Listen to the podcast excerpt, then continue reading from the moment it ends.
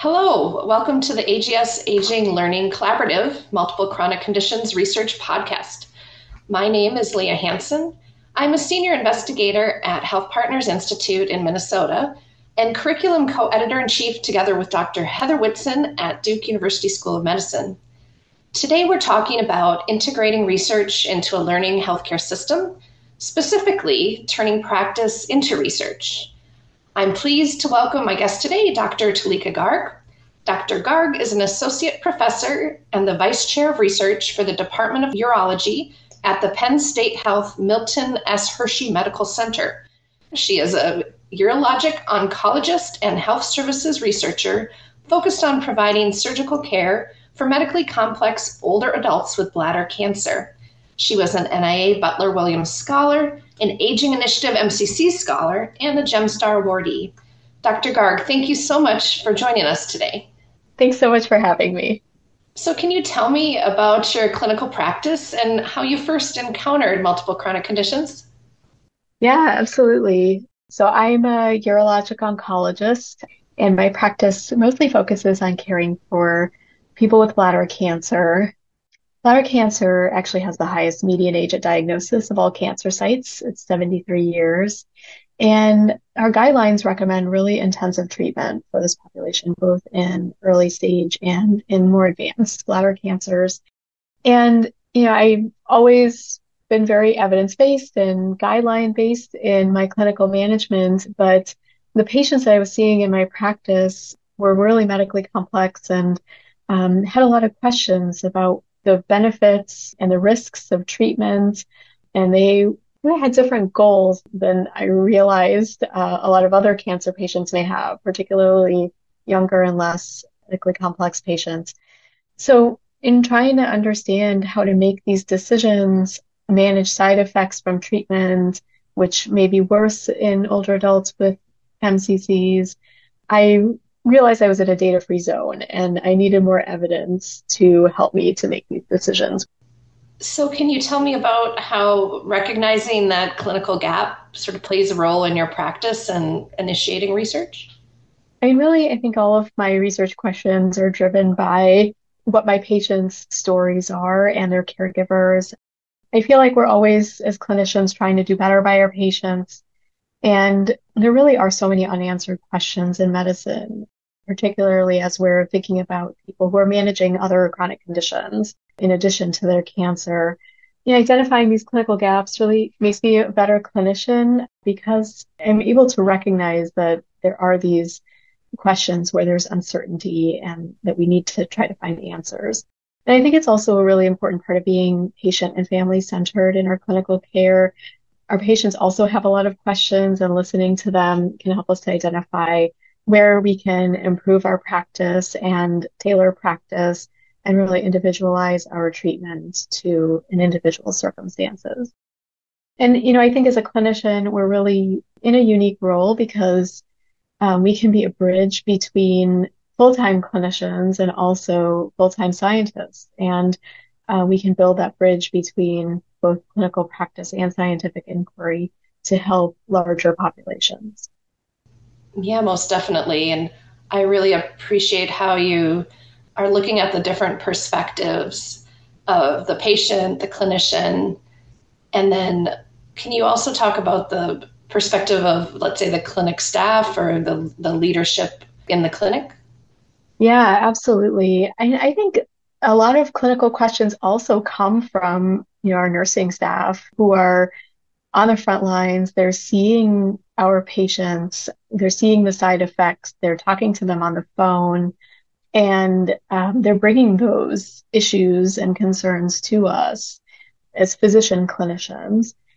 And I think that that can really impact, you know, identifying new clinical gaps. And, you know, I think it's important to take into account all of those perspectives. And I think, you know, for hospital leaders, for department leaders, you know, payers, policymakers, understanding our older adults and our uh, medically complex patients uh, and how we can improve care for them is is really an important topic for a lot of those leaders as well. Providing them with that evidence and particularly evidence from the perspective of a clinician or you know sharing the perspectives of our patients and caregivers to those leaders i think can really impact care on a broader scale. So now you've identified a gap right in the clinic and you, there's a lack of guidelines. How tell me how do you turn that into a research question? You know i think it always starts with why. Why is something the way that it is? Why are we seeing this side effect in this particular population? Why are we seeing these outcomes are different in people with this condition versus another condition. So I think a lot of our questions initially start with why. Oftentimes, what I start with is just going to the literature and looking to see if anything has been written on the topic. You know, is there anything available that can help me to answer my question? And, you know, I'll look not just in my specialty area of you know, urology or urologic oncology, but I'll look in other specialties or you know general surgery or colorectal surgeries and see what's been written. And you know particularly for MCCs you know there often isn't a whole lot written. And so then I can take what's already in the literature and then take what my patients caregivers and I myself am seeing and experiencing and meld that together into the question and, you know, for MCC's research, it can be really complex. Um, and so, yeah, I have sought out a lot of guidance from existing research communities like the Aging Initiative or the American Geriatric Society um, to meet other like-minded clinicians and researchers to help me to better define those questions after I've taken the initial pass on it. And then, you know, taking it one step further, I think there's a lot of great opportunities to think through study designs. I personally have worked very closely with a statistician who has an interest in MCC's research and in complex retrospective data and helps to keep me honest um, in terms of my methodology to really think through how we can analyze the data to answer that question in the most scientifically sound way I would really recommend you know engaging a statistician or a methodologist early and often to help clarify your research question think about the data sources you could use and you know think about how to operationalize the study design and then another big thing to consider is how MCCs will be defined in your research and there are so many existing definitions of multiple chronic conditions. You know, are you going to think about two or more conditions? Are you going to think about three or more? You know, are you going to use an existing index like Charlson Comorbidity Index? Or are you going to ask your patients and obtain your patient reported, you know, chronic conditions using a validated questionnaire? So I think it's important to think through how you're going to define it and how you're going to collect the data. What are some of the barriers that you've faced and also facilitators as you've, you know, taken a research question and operationalized it? I think for clinicians, oftentimes the biggest barriers are time, feasibility, and resources. You know, for me personally, I often have very big questions that are very macro. And I sometimes have to think through, well, is it really feasible with the time and resources that I have to tackle the big question immediately? And I may not. So then I think it's important to think about is there a piece of the big question that you can break off and answer? And is that an incremental advancement in the bigger question that you may be asking? is there something that you can generate some preliminary data on to move forward and perhaps get more time and resources to answer the next question, which may be a little bigger. And then it just kind of builds and grows from there. For a lot of particularly subspecialists like myself, doing this kind of research, you know, you're really doing something new that hasn't necessarily been done in your field. And so just even doing these small early studies can really start building a foundation within your specialty. You know, as far as facilitators, I, I mean, I think the number one biggest facilitator is the MCC's research community. You know, as a specialist, I've really found a lot of support in the research community, you know, through the Aging Initiative and other excellent networks. You know, there's so many supportive colleagues. There's so many people who are generous with their time and knowledge in this area and willing to, you know, nerd out on on these questions that's been incredibly valuable for me in my journey. You know, I think our patients are incredible facilitators as well. They are the ones who are coming to you with questions. They are helping you to rethink what you've always thought and believed. And they're really a wonderful gut check on whether you're asking the right questions.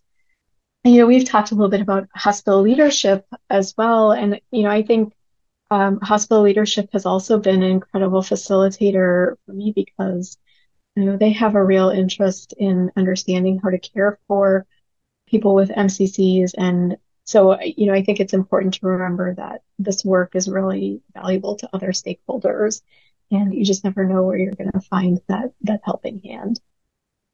When you get results from your research, what are the different ways you communicate that back to to your patients and leaders and clinic and the research community? Yeah, I, I think there's multiple different levels at which the research can be shared.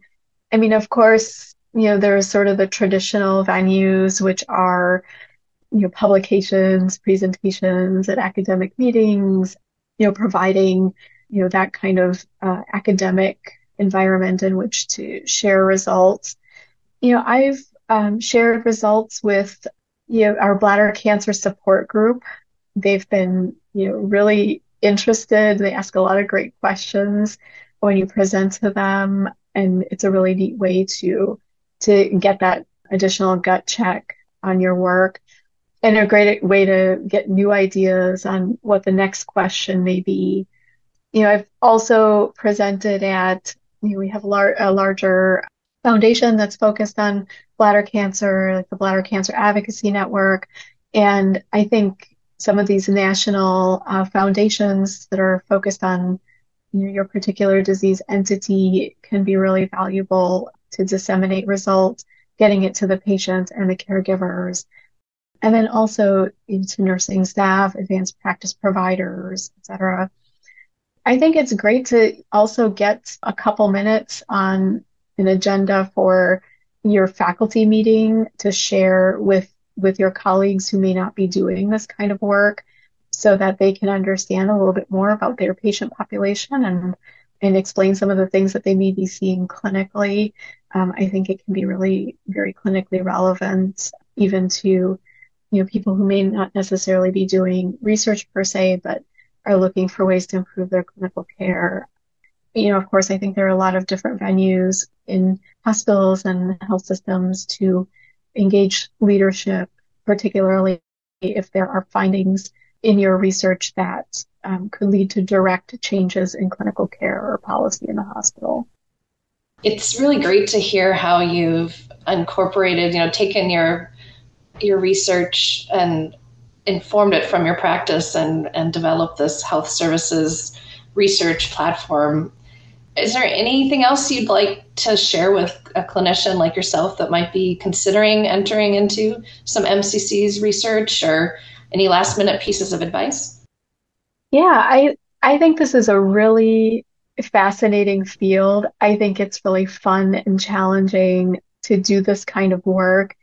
You know, I think the biggest piece of advice I can give to clinicians who are thinking about this is listen to your patients, listen to your clinic staff, listen to your informal caregivers and listen for those questions and then find ways to try to answer them and then engage the the MCC's research community to help you answer those questions.